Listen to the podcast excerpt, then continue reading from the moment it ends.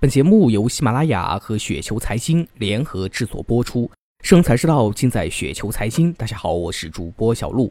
那今天呢，为大家分享的这篇稿件的名字呢，叫做《股票、基金、理财哪个更适合现在的月薪族呢？》来自于小白读财经。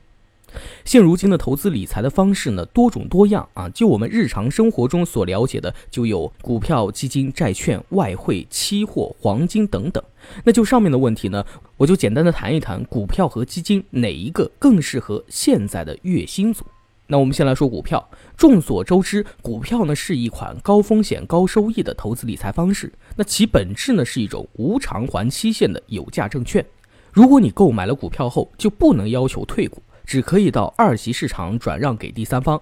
那股市呢，曾经在二零一五年六月、八月、二零一六年一月发生了股灾。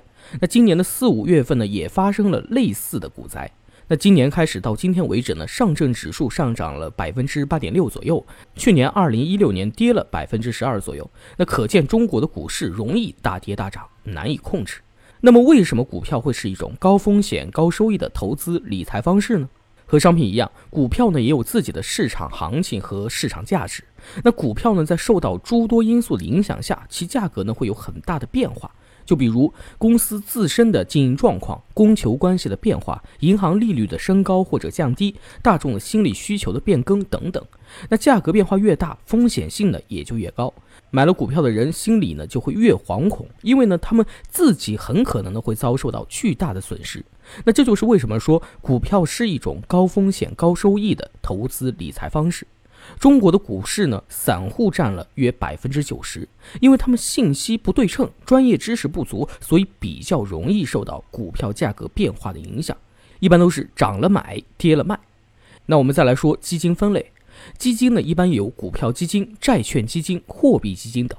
那其中股票基金的风险呢要数最高，相对股票基金来说呢，其他基金大概呢有这些优点。那以货币基金为例，风险较低，费用少。专家经营，收益稳定。大家呢可能会对专家经营这一个优点有所疑问啊。那在这里呢，我先给大家解释一下。原来我们把钱拿出去购买基金，相关的基金管理公司呢，再把我们的钱投资购买短期货币工具，一般的期限呢在一年以内啊，平均的期限呢是一百二十天。如国债、央行票据、商业票据、银行定期存单、政府短期债券。同业存款等短期有价证券，从中呢获取收益，而基金管理公司在收取我们一定的管理费用。基金呢也有其缺点，那就是收益低。那综合以上呢，我个人觉得基金这款投资理财方式呢更适合现在的月薪族，因为基金是一款懒人的理财方式，你不用投入过多的精力去处理。那当然呢，如果你对股票十分的热衷，那我呢也阻止不了你买股票的欲望。